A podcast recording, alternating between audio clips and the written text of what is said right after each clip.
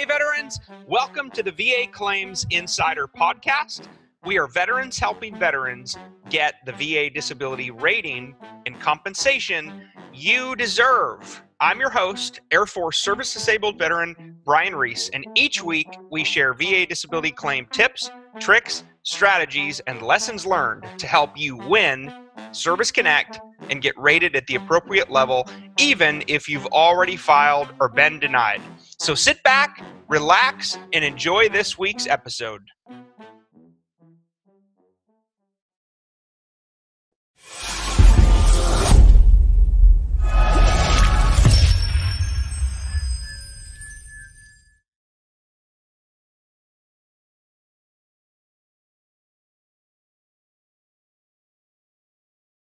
Oh, man. I love that every time. I know. I get pumped every time I see it. It's so legit. It's so cool. Like your heart starts racing. It starts pumping. So for anybody who doesn't know, right before the live starts, there's like a 30-second countdown that happens in the back end. And it's like plays this pump up music and it gets you all excited and you see the clock ticking down. So again, Eric and team, everybody on the VACI marketing side, comm side, thank you for helping us out in the background today. We couldn't do this without you. Welcome to my man, Terrell Morrell, Navy disabled veteran, huge fan of the Baltimore Ravens. Sorry about Monday night. I get it though. Those Chiefs are good.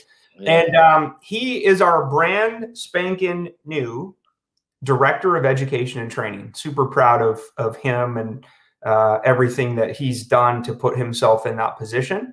And welcome, Terrell, to the executive leadership team, man. I wouldn't want to do this with anybody else for sure in that role. And so thank you. He's also a former veteran claim expert and veteran master coach. He's also a former client. And one of the things I really love about Terrell, in addition to his story, right, which I'll talk about just for a second, just who he is as a person. He's all heart. All heart and all hustle, which is what we look for here at VA Claims Insider. And his personal story is for any of y'all, right? Fellow insiders, fellow veterans who are hearing my voice right now, live on Facebook. If you're watching the recording on YouTube, welcome to you as well. Terrell started his journey with VA Claims Insider, probably very similar to y'all hearing my voice right now or seeing me. He knew that he had a valid disability compensation claim. He knew that he deserved veteran benefits. He just didn't really know how to do that. And he was a busy guy and he needed some help, right? And he ended up connecting with me through an Instagram ad, 3.5 years ago.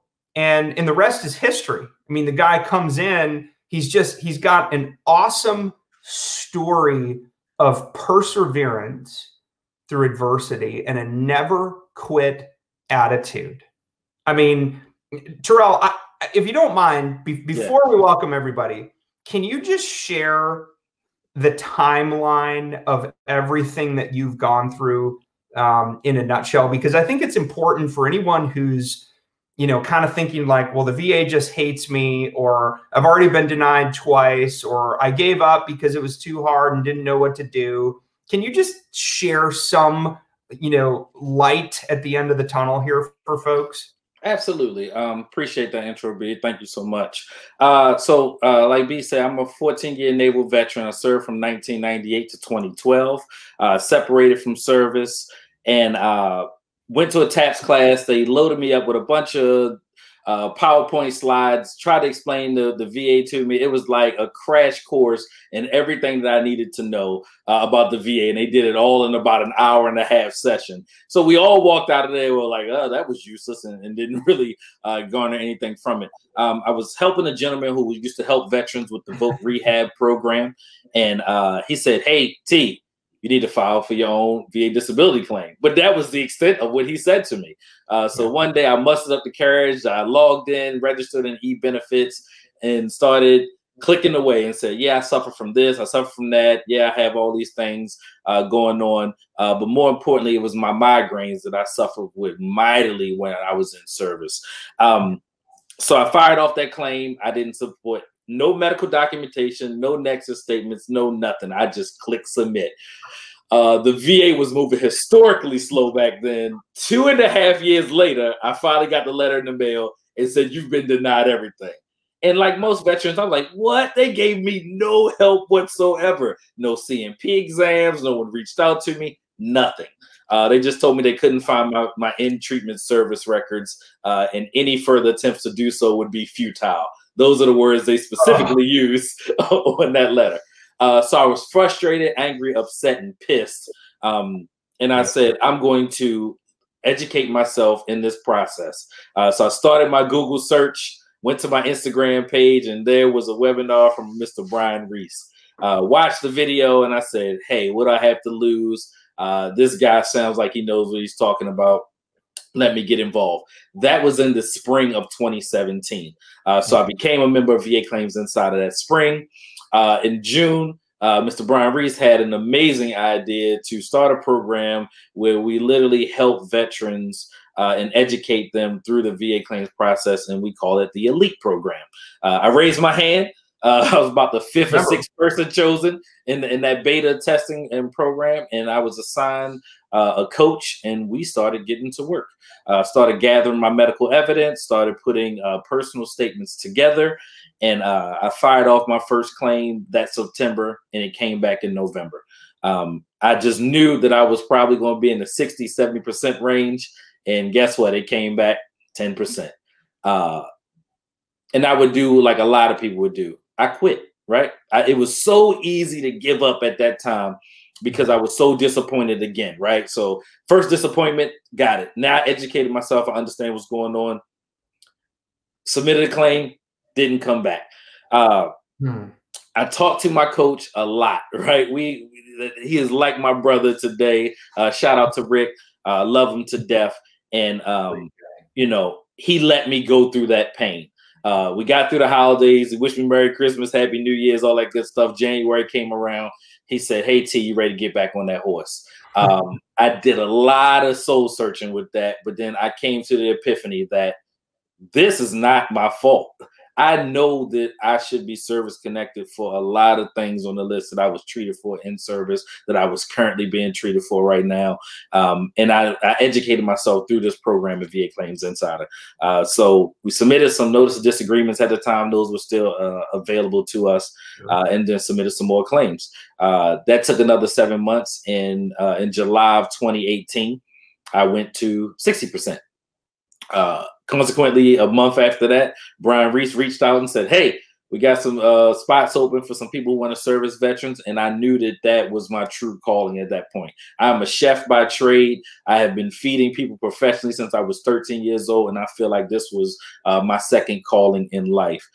So August 13th of 2018, I became a member of VA Claims Insider on the working side, helping veterans. I did it on a very part-time basis.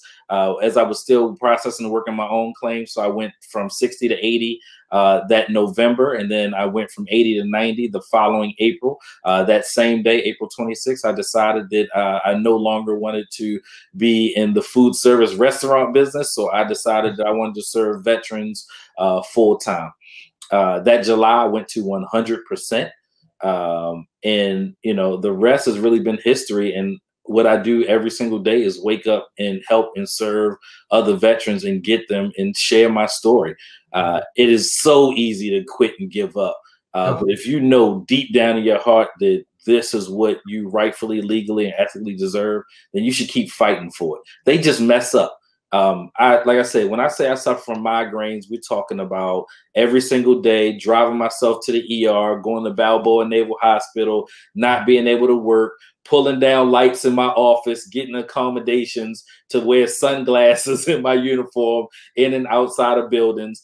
You know, you name it, it happened. And then I kept suffering after I separated from service. The first time they denied me. The second time, even though I met the criteria for 50% and beyond, they gave me 0%.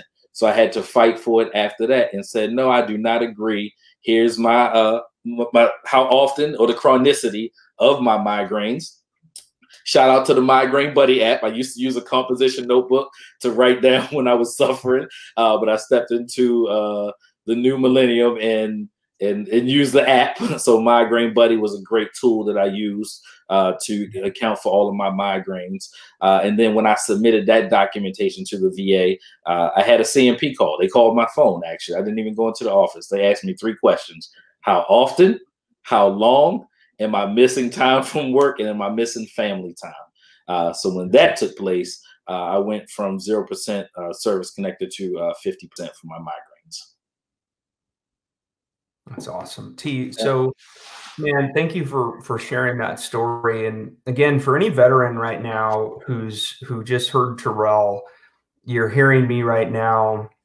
There's Colin Powell has a fantastic quote out there. He's a former 4-star general, served in some real high positions within government. And the quote is something along the lines of, you know, I've finally figured out the secret to success, right? It's hard work, it's preparation, and it's perseverance through adversity, right?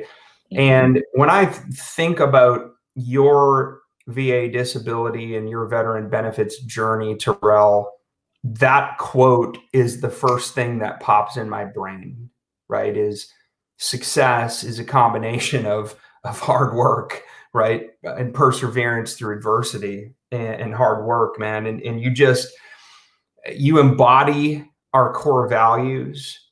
And, you know, I can't think of a better human being to be able to share a personal journey as a fellow disabled veteran who's been through the ringer, right? I mean, dude, you've been in the trenches taking grenades for years and you never quit, okay? And I want to ask you a question for anybody out there right now who is stuck, you're frustrated, you're done with the VA, you're underrated, and, you know, maybe you just wandered in here today thinking, you know, this is going to be a waste of my time, but, you know, whatever. I got nothing better to do. Is there one thing, Terrell, that you would share that you felt was the most important part of that journey, which took years for you? Yes. Is there one, what's the lesson here? Is there something you'd like to tell folks, about your journey, right? Absolutely. I think my first mistake was not having credible medical evidence. I needed the medical evidence to put my rock solid claim together. That is what I was lacking. I didn't. And the second thing I would say is my personal statement. You got to be able to tell your story. I always taught the veterans, and I say, hey, write it down. Write your story down, because they will get on the phone and they will tell you exactly what they're feeling. I say, that's exactly what I want you to write down. So medical evidence and your personal story about how your disabilities directly affect your everyday life, right? At your worst, how do you feel, right? So they're going to look at your life in a very small window as you're going through this process. So writing down and conveying that message properly would be key. And when I say conveying the message properly, I mean tell your story. Don't try to go in there and sound like a doctor. Don't try to go in there and start using all the fancy VA terms. Tell your story, because it's the most important thing. It's the most impactful. As I've been going through this journey, telling my story, it has been the most impactful thing. So if my story can help a fellow veteran, my job's done, right? It works. It's awesome. Thank you for sharing that. Yes, sir. So fellow insiders, right, fellow veterans dialing in, wherever you're at around the world, we haven't forgotten about you. So jump in right now. We're live on Facebook. If you go into the chat, please give out a shout out here. Tell us your name. Tell us where you're from. Tell us your branch of service, your years of service. We're going to flash you on the screen here.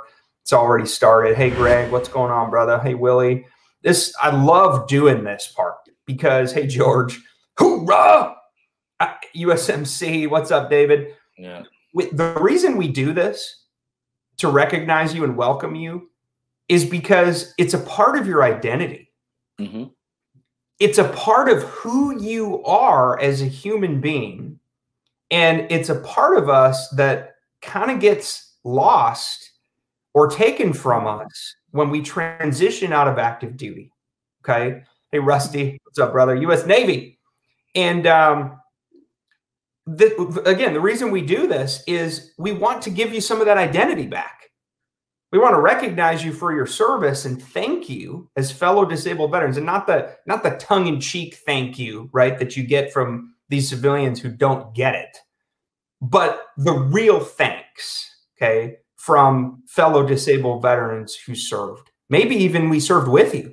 Mm-hmm. Right. That's what's been cool is occasionally I've seen some that flash across the screen. They're like, hey, Brian, we were deployed together in Afghanistan. You know, good to see you again. Hey, Brian, we were stationed together, you know, in Luke Air Force Base in Arizona.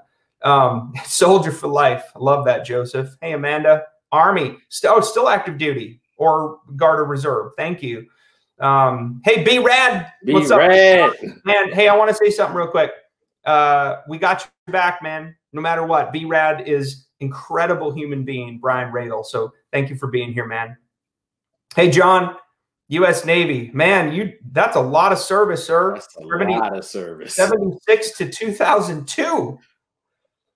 Man, I graduated high school in 2002. Now, people are in the background right now, Terrell, going, okay, so he must have been right. 18 in 2002. It's 2020. You do the math. I'm 37. Right, 37 years old. Hey, Rodney. Go Navy. Navy. Yeah. Awesome. Thank you for your service. Hey, Cassandra. Army, 95 to 2004. Had my C&P exam September 14th. Good. Yeah, it should be coming soon. Any day now, Cassandra. Yeah. Any day. Watch it. Hey, John. Hey, Kenny. USMC. And love our Marines. Once a Marine, always a Marine. I was on a call the other day and somebody said, oh, so you used to be a Marine. And I jumped in pretty fast. I said, no. He's a Marine.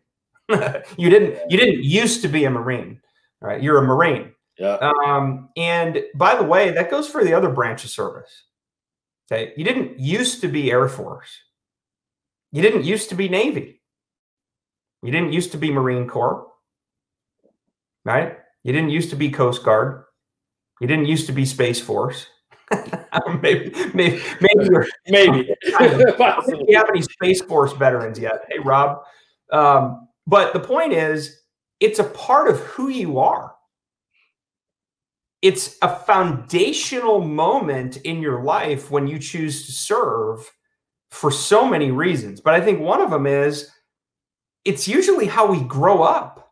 Mm-hmm. It's what we learn. I mean, and I'm sure you had a similar experience. I mean, I entered boot camp as a young, 18, 19-year-old punk who, just wanted to play pro hockey. And it really shaped me into the man and person that I am today, right? For good and bad, right? Yeah. Because sometimes there's some bad in there too. All right. And that's okay. And so I couldn't put myself in the Navy. My parents had to sign for me, right? You were 17? I was 17. I got to my first command. I was young.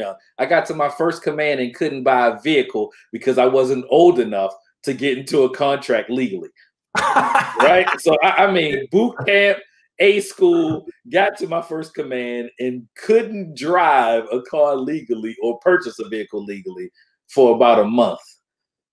Wow. Yeah. Shout out to the people who did the wrong thing and gave me the car anyway and told me to come back and sign it in December. But yeah, so I literally grew up in the Navy. I'm damn proud to say that it was an honor serving every single day of my 14 years. And somebody would ask me today if I would do it all over again. Absolutely. In a heartbeat. Same. Wouldn't change anything about it. Me too, man. I still bleed blue. And one of the experiences that, I'll never forget is being deployed in Afghanistan. Mm-hmm.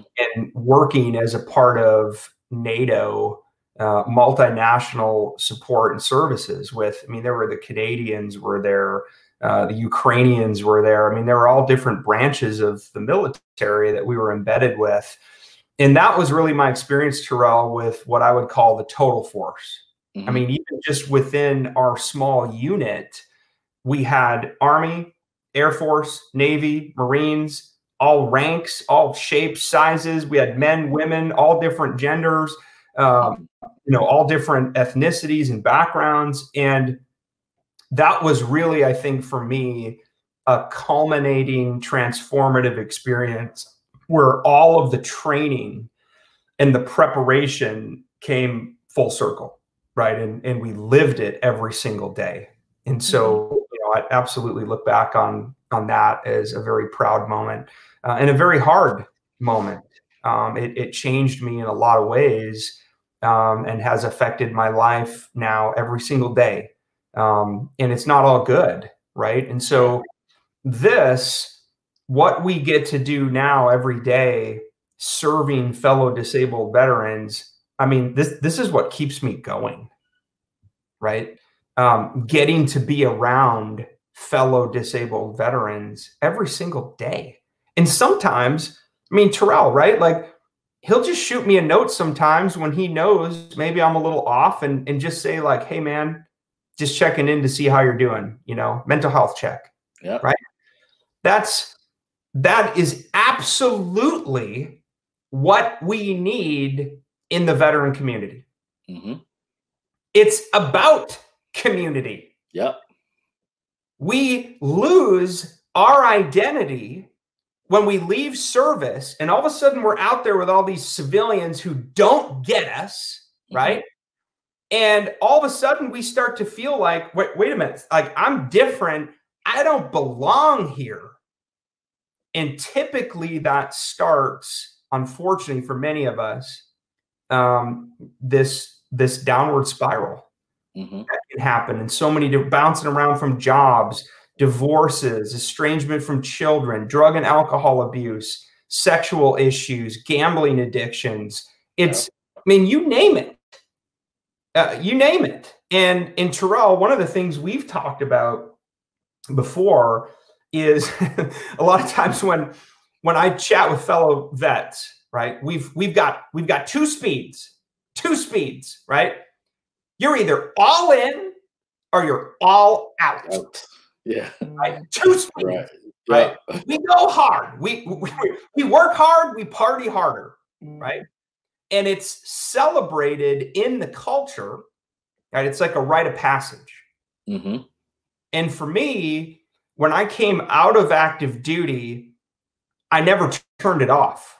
The switch was still on, but now I'm dealing with all these other things. And it just exacerbated the issues with drugs, with alcohol, with gambling, right?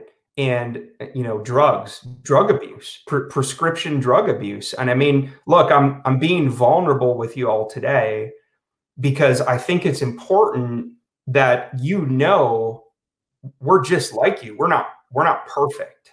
Okay. Yeah. And I'm never going to be up here preaching. I'm going to be up here telling you truth. And it might be ugly and it might be uncomfortable. Okay. And that's exactly why we're going to talk about it, right? Yeah, it's exactly why we're going to talk about it. Yeah. And so, look, for anybody hearing our voices right now, it doesn't matter how stuck you are. It doesn't matter how ugly your life is right now, because we've been there, okay? And we might even still be fighting through some of those things. Absolutely. What matters is that at some point in your life, okay, you make a connection between right here and right here. Mm-hmm. And you look at yourself in the mirror and you say to yourself, I'm not okay. I'm going to make a change. I'm going to do something about it. Okay, I'm going to take action. That's the first half step, is admitting you're not okay. Admitting that you need help, acknowledging there's a problem, there's stuff that's holding you back or standing in your way that if you were able to remove, it would take the monkey off your back, it would get the elephant out of the room, and it would launch you into a beautiful new life. That's what we call life change, okay? That's why we do what we do, okay? It's from the heart out every single day, okay? And so again, fellow vets, we're still in September for one more day, okay? It's Suicide Awareness and Suicide Prevention Month. Yep. You're not alone. Nope. Ever. And honestly, it should be suicide prevention and suicide awareness day every single day, right? We're losing way too many veterans for things that we shouldn't be losing them for. And I'm honored and proud to say that we are here to help with that, right? So it just shouldn't be a month, right? We served every day that we were in service, and that carries over every single day after service, right? You know, I want to share something a little bit more personal with everybody as well. My brother knows that when I need him, I'll get on the plane and go see him, right? And I did that, right, last week, honestly. And the conversation that you and I were able to have, and I will spare everybody the details, but that conversation that you and I had that one evening was super important to me, because I felt like I got to know a lot about you and you got to know a lot about me. And we already knew a lot about each other, right? You know what I'm saying? It was like, wow. And that's the camaraderie that we crave. I know, especially for us being in the Navy, and just being away from your family, your loved ones. So you quickly gravitate towards people who you may not be related to, or, you know, barely even know. It's tight quarters on the aircraft carrier, and that's the biggest ship in the Navy. But still, right, you get to know people and you understand them, and you walk in a day in their shoes, and you just start learning things, and you quickly become family, right? Lifelong relationships with people that you just met maybe a few months ago. So, you know, shout out to all those friends, and they become family members almost instantly after just working together day to day in the real thick, in the real battle. Social media has made it so much easier for us to connect those pieces. But I know my old group on the George Washington, we literally was just having a fun Facebook conversation about some things that happened 20 years ago, right? 20 years ago, we are laughing about things that happened. See, now I'm dating myself. It's like, well, 20 years ago. 20 years ago. I'll be 40 in 2 months. Right? Terrell, yeah. Like I'm chuckling that you just mentioned that, because one of my best friends in the whole world, his name's Brian. We played hockey together at Air Force. We were classmates. We were roommates at times. He's just super good dude. Was in my wedding. He just shot me a text message last night. I hadn't heard from him for a long time. Yeah. And it was one of those texts that started with, do you remember when, right? And it was like ... And then again, I'll spare you the details, but he's like, I just told somebody that story and I was laughing. And it's, man, like those, that's what this is about. Yeah. Right, is sharing some of those special moments with each other, and Terrell, I very much enjoyed that too, man. Getting to just go hang out one-on-one with you for 3-4 hours and have dinner and just talk about life and things that sometimes we deal with as men, right? That we struggle with. And so, thank you again for coming down here, over here. I guess it's over and down from where. Down. Yeah. But thank you for doing that. And okay. So fellow vets, look, we want to get into kind of the heart and the meat of what we're talking about today in the claims process. We're talking about the VA claim process. Okay, there's 8 steps. And I think that there is so much confusion around the 8-step VA claim process. And I understand, right? It's scary. If you are logging in, you get your claim in, and now you're like, okay, well, now what? Right? I logged into this account and it says, I'm in gathering of evidence. So what does that mean, right? Hey, how come I keep seeing all these notifications that it kicked back, and then request 1 closed, and request 2 not needed anymore, and then it skipped ahead, and then it went back, and now I'm really freaking out, right? That date changes. Oh, wait, that date change. What do they mean? April of 2022. I think you got to take that out of there. Right? I'm okay with maybe letting somebody know generally where they are, but if you want to lower the pressure and noise on fellow disabled veterans, stop showing them the by day of the skipped forwards, backwards. How come I need a second C&P exam? You know, why are they asking me for this now? I already submitted it.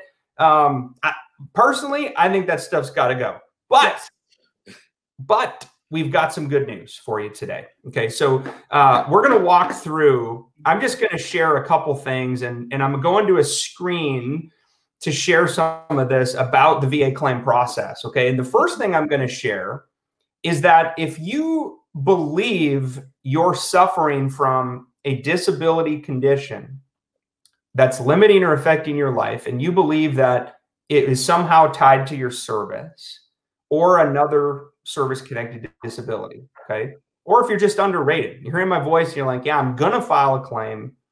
Here's the first thing you need to do, okay? Again, write this down. If you get nothing else out of this today, get this.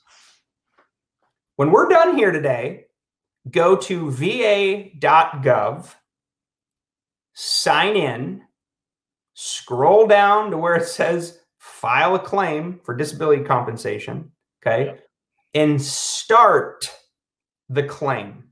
Now, you don't have to finish it, but start it. In about one or two clicks in, it's going to alert you that, you know, hey, are you sure you want to open up a claim? Okay, because here's what that means. You're opening what's called a notice of intent to file. Okay, that notice of intent to file is just you giving the VA a heads up that you're about to file a claim. Okay, and what that does is it starts the clock, and you now have 12 months from when you start that notice of intent to file and begin building your claim. And this is what I want to file for, and these are what I think I'm due increases for, and here's the evidence I'm going to add. You then have 12 months to actually press submit. Okay. Now, the reason why that's pivotal is because it affects your effective dates for those disability conditions and disability compensation.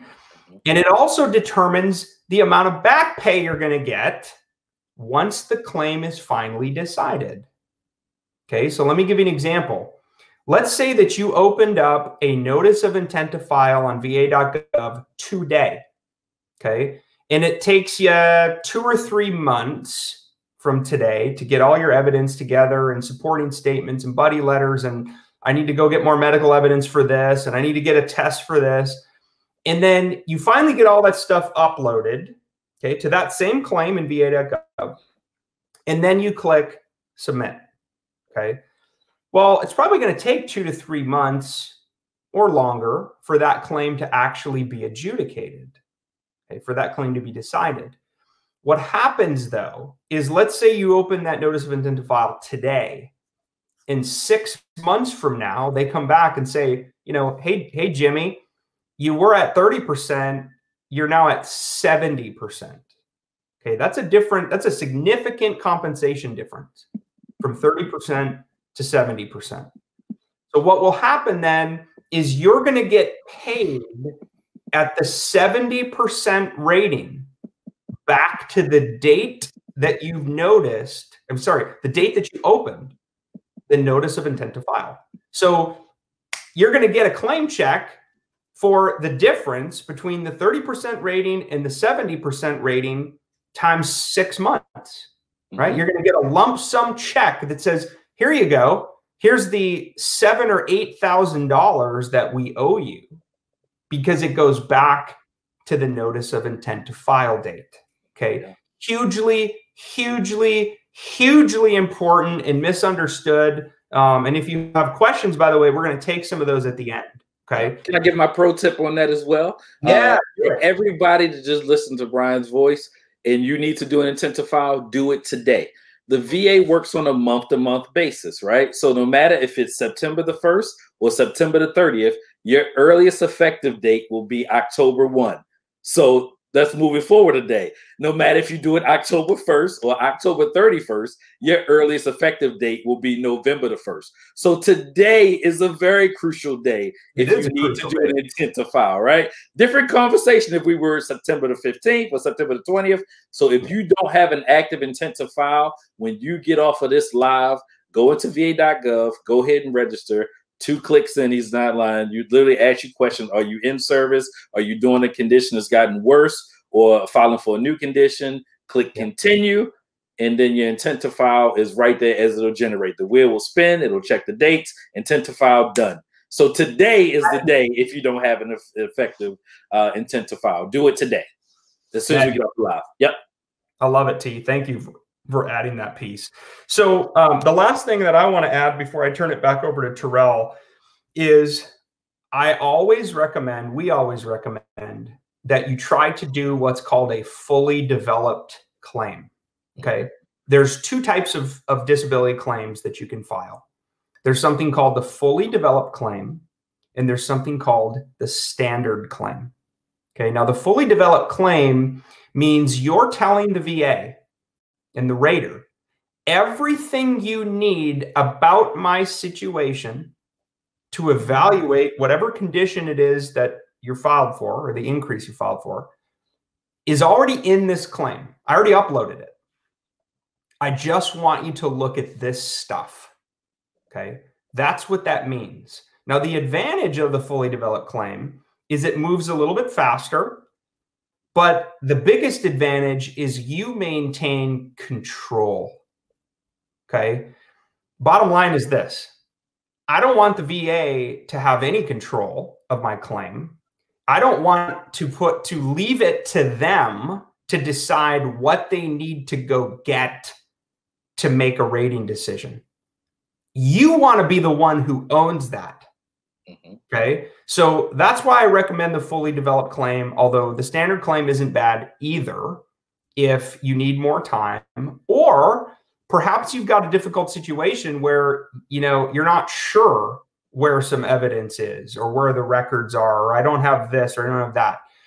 They're supposed to implement and utilize something called the duty to assist, okay, which means the VA is supposed to go get things on your behalf. Now, I would assert to you that they rarely do, and I wouldn't leave it up to them, right? They're very, very busy people trying to make as many accurate and timely claim decisions as they can. So if you can do a fully developed claim, it's called the FDC program, do it, and you should get a rating decision on average, okay, between 90 and 120 days after submission. Now, as of July, August, September 2020, the average fully developed claim is taking about 90 to 95 days for a rating decision from start to finish. Okay. Yeah. Now, those are averages. Right? Your claim may take 3 days. Your claim may take 18 months, okay? It really depends on how many conditions you're filing or adding, the complexities around those, the type of evidence you have when you do the claim, the availability of compensation and pension examiners in your area. There's a number of factors, right? But the average fully developed claim typically takes between 90 and 120 days from submission. Okay. I'm going to turn it back over to you, T. Cool. So we really covered step one, which is key. Another pro tip in that, the VA they still use mail, right? So what you see in va.gov or eBenefits may not mirror the letter that you get into the mail. And which, you know, it could be further along or further behind as well as you're going through the process. So what you're seeing digitally on a computer is almost in real time. And then that letter comes in the mail like 2 weeks later. And the scary part is sometimes when claims are completed and 24, 48, 72 hours, and then you get a letter 2 weeks later in the mail that says, hey, we're still working on the process and developing your claim, right? So it's really screwy. It's really screwy. And you're like, wait, I've already gotten paid, which has happened to a lot of veterans. I know step two, which is the review phase, it kind of happens almost in an instant where it, you know, some veterans don't even see it in the initial review phase because the initial review happens pretty quick. And they get you to what I call stage three is one of the what I would call the highlight or the gold phase or the super key phase of the entire process, which is gathering evidence. In the gathering evidence phase, that is normally the phase where the CMP exam happens. It is the most pivotal one of them all. It's where they review your evidence. The RVSR can kind of move forward or make a decision, and it can kind of bounce and go back and forth between that. This is the phase where you see those requests to close, you know, decision one or a request to close information where they're just gathering more information. So you're like, what do you mean they closed the request? So I let veterans know that closed request is them saying, hey, we've requested the CMP exam and that request is closed. That is the how that's read. And a lot of those things are really back in for the VA. You can just see it on the front end. So when you see multiple things happening, that's multiple people asking questions about your case specifically. So a lot can happen in the gathering evidence phase, gathering information from your healthcare providers, gathering information from other government agencies, reviewing your medical records in service and out of service happens in that gathering evidence phase. Awesome. Thank you, T. Hey, one thing I'm going to add there, foot stomp moment, right? In the gathering of evidence phase specifically, that's typically the longest part of the process, and it's the scariest. Maybe right up until it's pending. Right. But what could happen, as Terrell alluded to, is you're going to see all these things happen if you're checking your eBenefits and VA.gov account, like request one open, request one close, request two, you know, need this. Those are the BBA internal things. That's not for you. Again, this would be my recommendation to the secretary is stop showing veterans that because it freaks us the F out. Okay. Those requests though, they're not for you. So you can just relax, take a breath, and be thankful that somebody's looking into your claim and the process is moving, okay? The other thing I would add here, which is I think super important, T, is make sure that your contact information is accurate, okay? That means your profile that you have set up in eBenefits in VA.gov. Make sure that your home address is correct. That's where you live.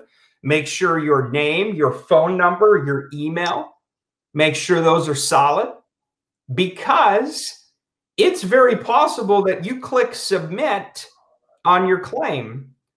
You may get a phone call from a strange number in a couple of days asking you, you know, hey, this is QTC Medical Services. This is LHI. This is Veterans Evaluation Services. We've been contacted to schedule you for a compensation and pension exam. Okay. Now they're going to send you a packet in the mail too. You're going to get a physical packet with all the deets about your CMP exam. But you need to be on the lookout for phone calls. Make sure you check messages. Guess what? If your contact info ain't up to date, you ain't going to get the message. And I'll tell you, if you miss your compensation and pension exam, okay, it's a recipe for disaster. I've heard folks say, you know, Brian, if you have enough evidence, you can decline the CMP exam and just tell the rater to make the decision on the evidence. that one forces pause for me. Okay. Yeah. Again, I'm not a lawyer, okay? I'm not a VSO, I'm not an agent, I'm not accredited. but I'm going to share a truth bomb with you. Okay. In our experience, if you get scheduled for a compensation and pension exam, you better be there. Yeah. Okay. I'm going to say that again. If you get scheduled for a compensation and pension exam, your ass better show up. Okay. That's just our advice and opinion. All right, T, back to you, buddy. Right on. So after the gathering of evidence stage, like we alluded to, it could be the longest stage of the entire process. Any information, the information goes back to your rater from the CMP examiner is all digital. So they're actually in the process of reviewing over that evidence throughout that process. Another tip about a CMP exam, when we say it's the single most important day of the entire process, we also mean that as well. Your rater is not a doctor in most cases. They're a government employee who works VA claims. So that's why they're sending it out to gather medical evidence, AKA the compensation and pension exam.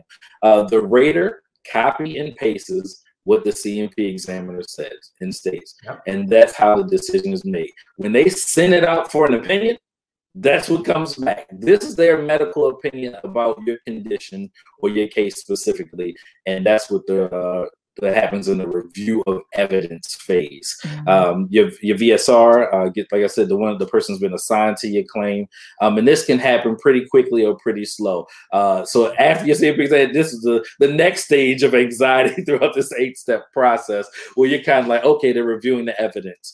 I've seen it take, like I said, a few hours or multiple weeks as they're going through this. Remember, your raters are human beings, right? This is not a digital process for them. This is manually done by a human being who's dealing with, COVID themselves. We have a lot of VSRs that we're in contact with. I have a good friend that's a VSR, and she's been working at home helping veterans since February this year. So they're doing all these things manually from their home. Then it gets into the prep for decision phase. That's where they gather all the documentation together, gather all the information, and start making the package to submit to the RVSR, right? So the senior person is going to review the claim, check it for accuracy, check it for any issues. If there's something that doesn't look right, they can send it back to the phase. And this is sometimes where you can say, oh, man, I was in prep for decision, and I went back to review of evidence, and they went back to gathering evidence because something may not make sense or providing clarity. You provide medical evidence that says, hey, this happened to me here, here, and here. Here are my medical records. And you get to a CMP examiner who may overlook some of that medical documentation, and that RVSR is supposed to be there to match those things together. It's like, well, wait, if he's been in the emergency room 7 times for a migraine in the past 30 days, this doesn't constitute it being a 0% rating or a 10% rating, right? He literally submitted all his FMLA paperwork where he's missed time from work and is on a performance and improvement plan because he's missing time for work and he's as an accommodation for the migraines and things like that.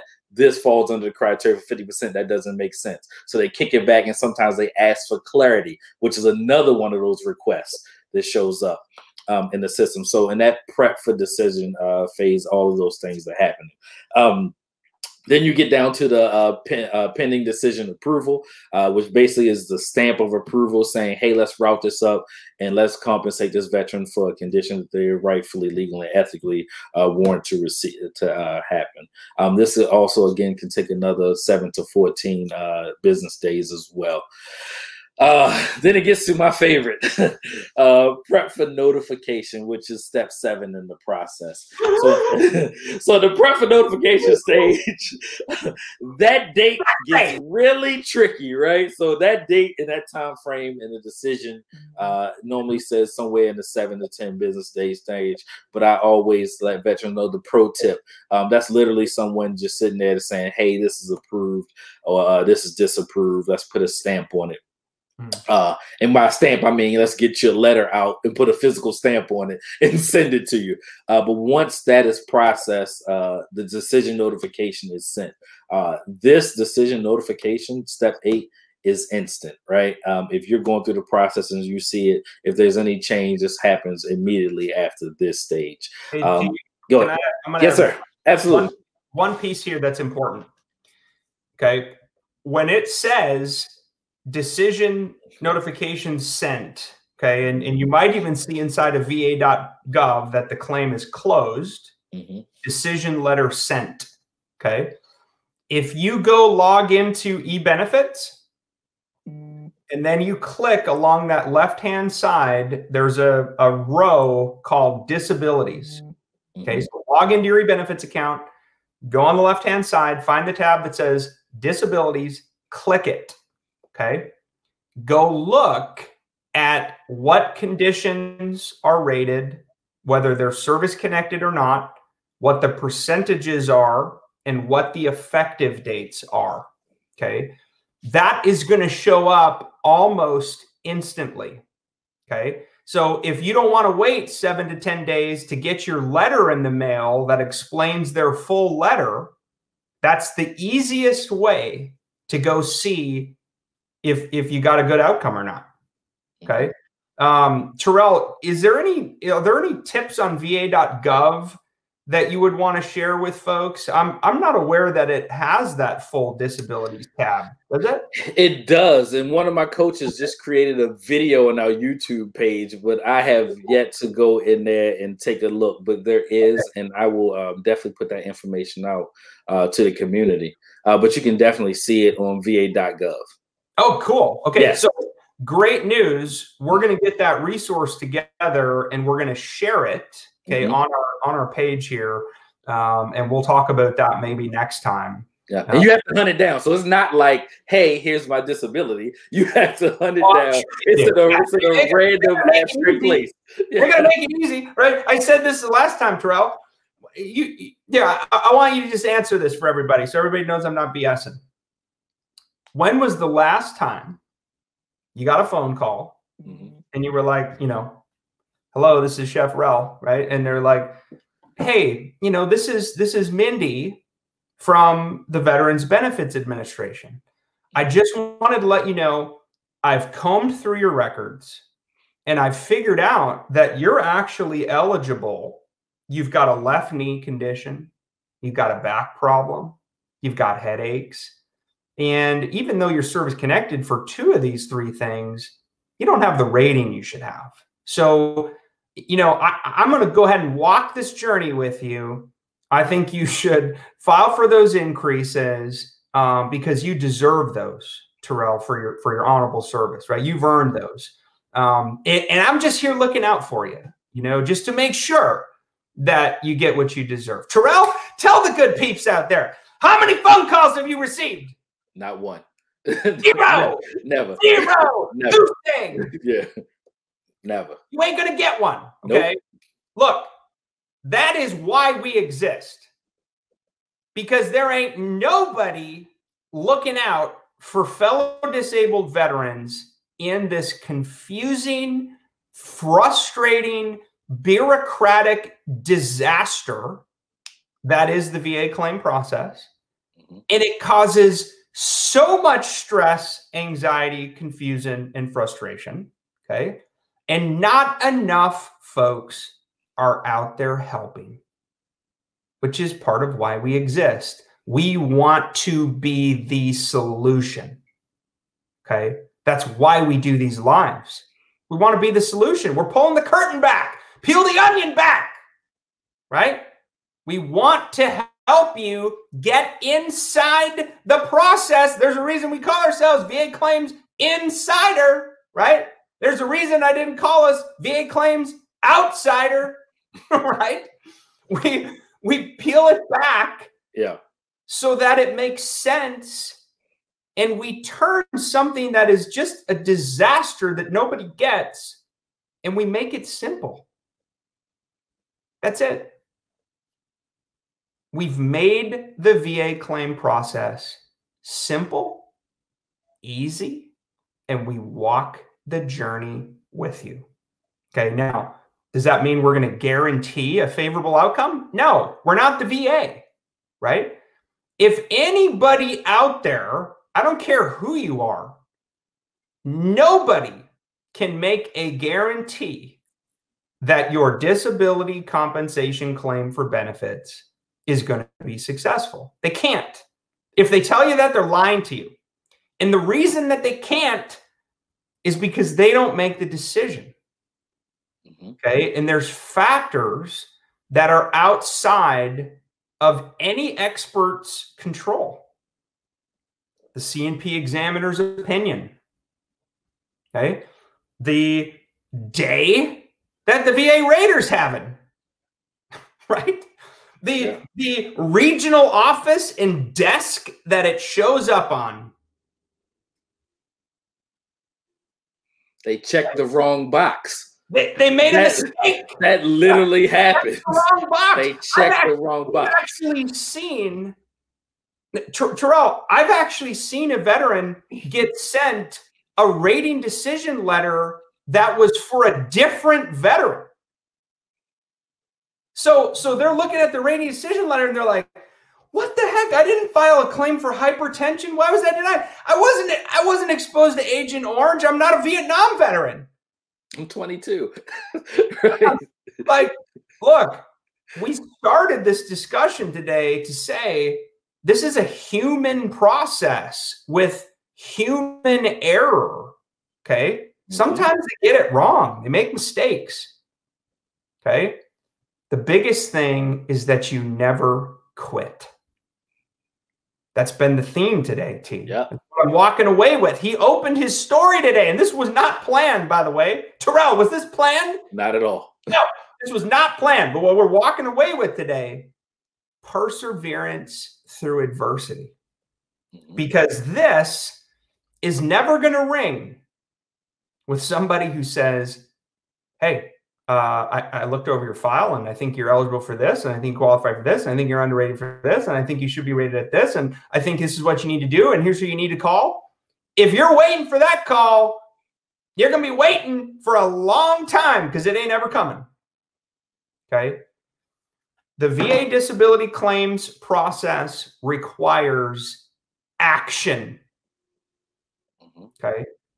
You have to take action. All right. And so, you know, one of the things, T, we talk about a lot, you served, you deserve. Right? You served, you deserve. Stop telling yourself you don't deserve it. You do deserve it. Okay. So we're giving you permission to log in today, September 30th, get that effective date. Open a notice of intent to file if you believe that you're underrated, or maybe you've never done this before at all and you're just confused, right? That's your first step, is to take action, log into your account, start a claim, which is going to open that notice of intent to file, okay? All right, T, let's wrap up, and then we'll open it up for some questions. Yeah, we got through step 8. So that's the 8-step VA claim process. If you have any questions, please don't hesitate to reach out to us here at VA Claims Insider. We always have people ready, willing to serve. Please reach out to the community. Your question will get answered almost instantly. The community is open 24/7, 365. Someone is always there willing to help. That's the best thing about what we do and how we serve. So many veterans are willing to step in and jump in and help, right? I am here today because I saw the need to come in, step in, and jump in and help. I've told my friends and my family, I said, man, there's no way Brian is able to take on all these things. You just see hundreds of people joining the community every day. So a lot of us took it on ourselves to step in and jump in and help and serve veterans every single day. Like I said, it's what I feel like my life's purpose is moving forward. You know, it used to be feeding people through amazing meals and food, but now I feel like I can do that on the side and do this full time and honor my country after service by helping those that served. Thank you, T. And on the food side, Terrell was giving me tips on my brisket. Man, I needed my brisket wrap to be a little juicier, and so he shared some tips on that. So Sherry says, when denied, how much time do you have to appeal? You want to address that one, too? Yeah, absolutely. So you can always appeal, right? There's a step, the Appeals Modernization Act of 2017 was actually enacted February of 2019. Mm-hmm. And there's three levels to that. You can do a higher level review where you basically appeal to the higher board, and you have a DRO, a decision review officer, look over the documentation, because there just could have been an error. When I got my sleep apnea finally service connected, there was literally just an error in there of a date. They thought I said 2017 and I said 2012. So that was the difference between me not being service connected and then ultimately being service connected. Then you have a supplemental review. As long as you have new and material credible medical evidence, you can submit a supplemental review for a denial anytime, right? Constantly. So you cannot file a new claim any longer. Anything that was previously denied has to go supplemental review. And then ultimately you can appeal to the Board of Veterans Appeals and take it to the courts based on your decision and your medical evidence. So, you know, keep going. I got to share one hack here. Yeah. So this comes back to the misinformation. Okay. Mm-hmm. And the fact that those folks who are supposed to know don't freaking know. Okay. We had a veteran ask, you know, just reached out, not a client, just said, hey, you know, my VSO told me that I can't do a higher level review because no mistake was made. And I was like, okay, there's just so much wrong with that. I don't even know what to say. Okay. You can always challenge a decision. That's your right. Mm-hmm. Okay? If you don't agree with it, you can file a higher level review. If you don't like the outcome of the higher level review and you realize, you know what? I think I need new and relevant evidence that wasn't previously considered. I'm going to add a buddy letter. I'm going to add a nexus letter. I'm going to go back to the VA because I got to get my migraines looked at. You can do that. You can always go HLR. Mm-hmm. You can always go supplemental. Mm-hmm. And if all else fails, you can appeal to the board. Okay. It's never over unless you quit. All right. T. Yeah. Cool. So two questions. If a claim is filed 5 times, and it's still showing pending or gathering stage, is it okay to upload more evidence to the claim since it's still pending and open? Will that cause a delay or an issue with this claim? Let me answer that first. I would say yes, absolutely. Add more evidence if you have it. And I need to know, have you been to a CMP exam for this condition prior to that? But yes, it may cause a delay, and I think we touched on it earlier, from fully developed claim to standard claim. There's only 2 types, right?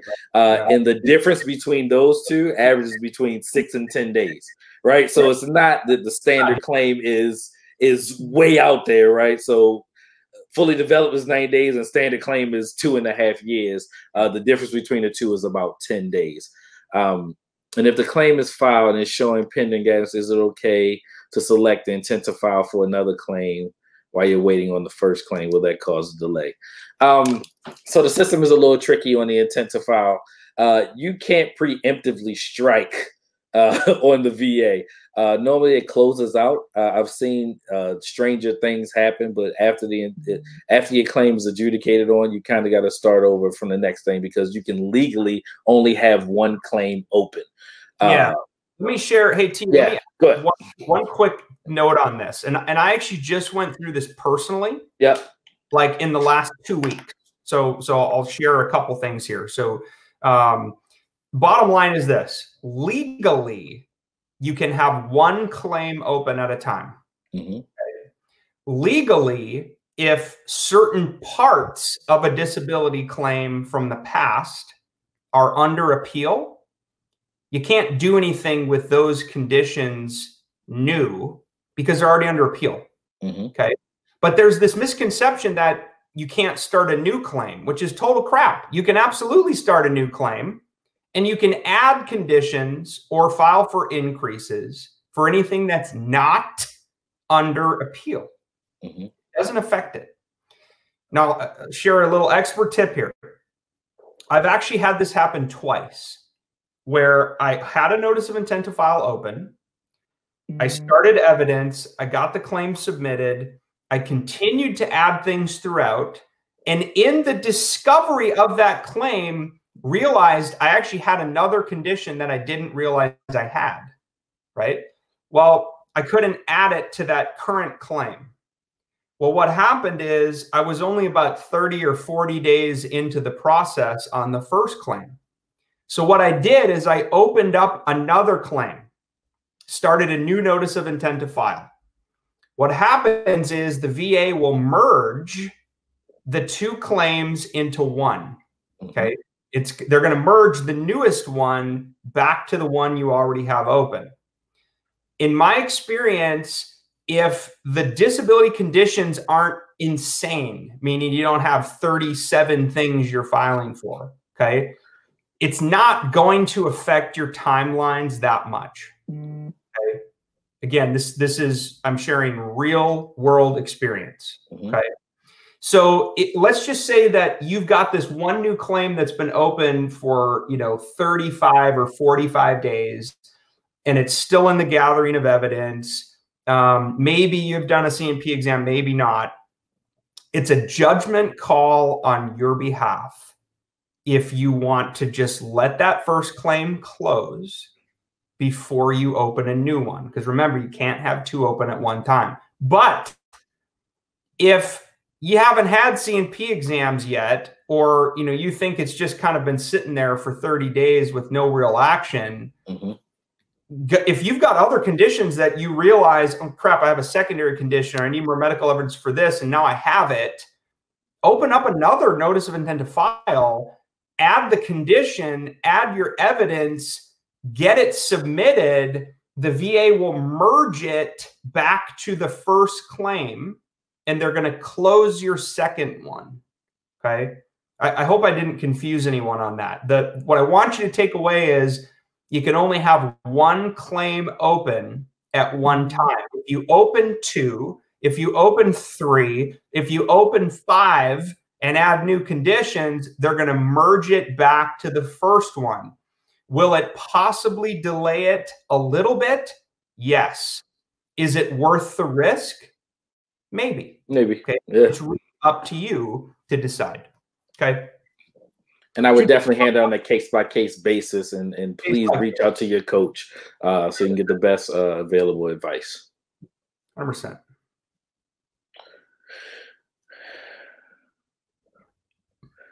All right, Facebook question. When waiting for an HLR, should we call the VA for an update if we've been waiting months? What do I do if VES has been taking nearly 10 months to schedule a C&P exam for my physical issues? Part one of your question, Facebook user, I would definitely say call the 1-800-827-1000 number. Try to trigger some action. Start raising hell, baby. Yeah, 1-800-827-1000 and ask them what's going on. Part two to the question. It's been nearly 10 months. So the VA, VES, LHI, QTC all shut down operations for the most part of the year due to the COVID virus, the pandemic. And we got a notification, I want to say it was last week, that all locations are open now for in-person C&P exams. So that's the reason for the delay. The delay was the pandemic. Before the pandemic, the VA was rolling and clicking on what they would call all cylinders, right? So it was a letter from people who've seen the things that happened in the past to what they see today. So the reason for the delay was that it was location specific, based on your own state requirements due to the pandemic. And then they were still trying to figure it out. We had some veterans who had an in-person schedule, but then they got delayed because of a pregnancy. And the third party vendor, VES, decided that they couldn't see a veteran who was currently pregnant based on some of the restrictions due to the pandemic. With that being said, there's a 10-month backlog from everything that's happened due to the pandemic, and they're processing those as fast as they can. And that was the information that came out from the VA specifically last week. So I would definitely reach out to VES as well and kind of see where they are in the process, and kind of force their hand with getting you seen and treated, or in for that compensation and pension exam. You ever heard the term "the squeaky wheel gets the grease" or something along those lines? Yeah. Here, let me just share a hot tip here. If something's not happening on your claim, or it's been paused, and you're frustrated and you don't feel like stuff is moving along, there's a funny thing that happens when you start calling. Okay, 1-800-827-1000. I got it memorized. All right, I'm going to say it again. 1-800-827-1000. That's the VA's hotline. You call that number. You get eventually to a representative. Many times it's a fellow disabled veteran who's probably struggling through the process themselves, who works for the VA. Okay, and you can just ask him or her, hey, you know, I'm a little bit concerned. It's been 3 months. It's been 9 months. It's been 10 months. And I haven't even been rescheduled for my C&P exam. I'm requesting that you put a note in my file that goes back to the regional office in my state to tell them to please prioritize this action. Okay.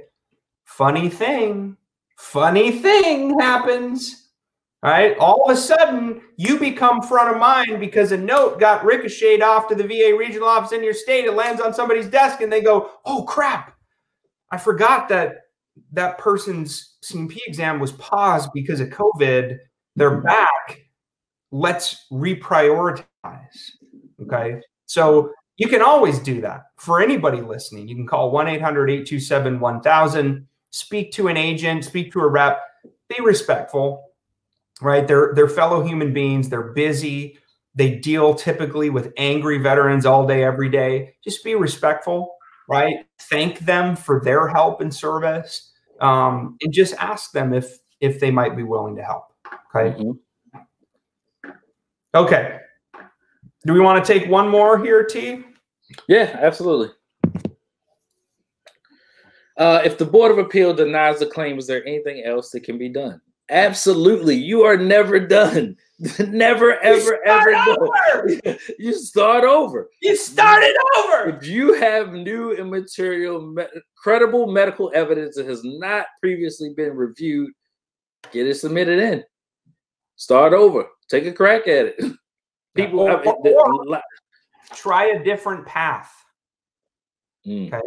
So maybe the issue is you tried to get direct service connection for migraines and they denied you, and you fought it, and then you fought it again, and then you got to the board and they denied it again, right? They denied direct service connection. They're following the law. They're following legal precedent. Mm-hmm. Maybe you did it the wrong way. Maybe your migraines should actually be secondary to another service-connected condition in your body, okay? So you got to look at the details of why they denied you, okay? Tease that out, go do some research, and you're probably going to discover that absolutely there's more you can do.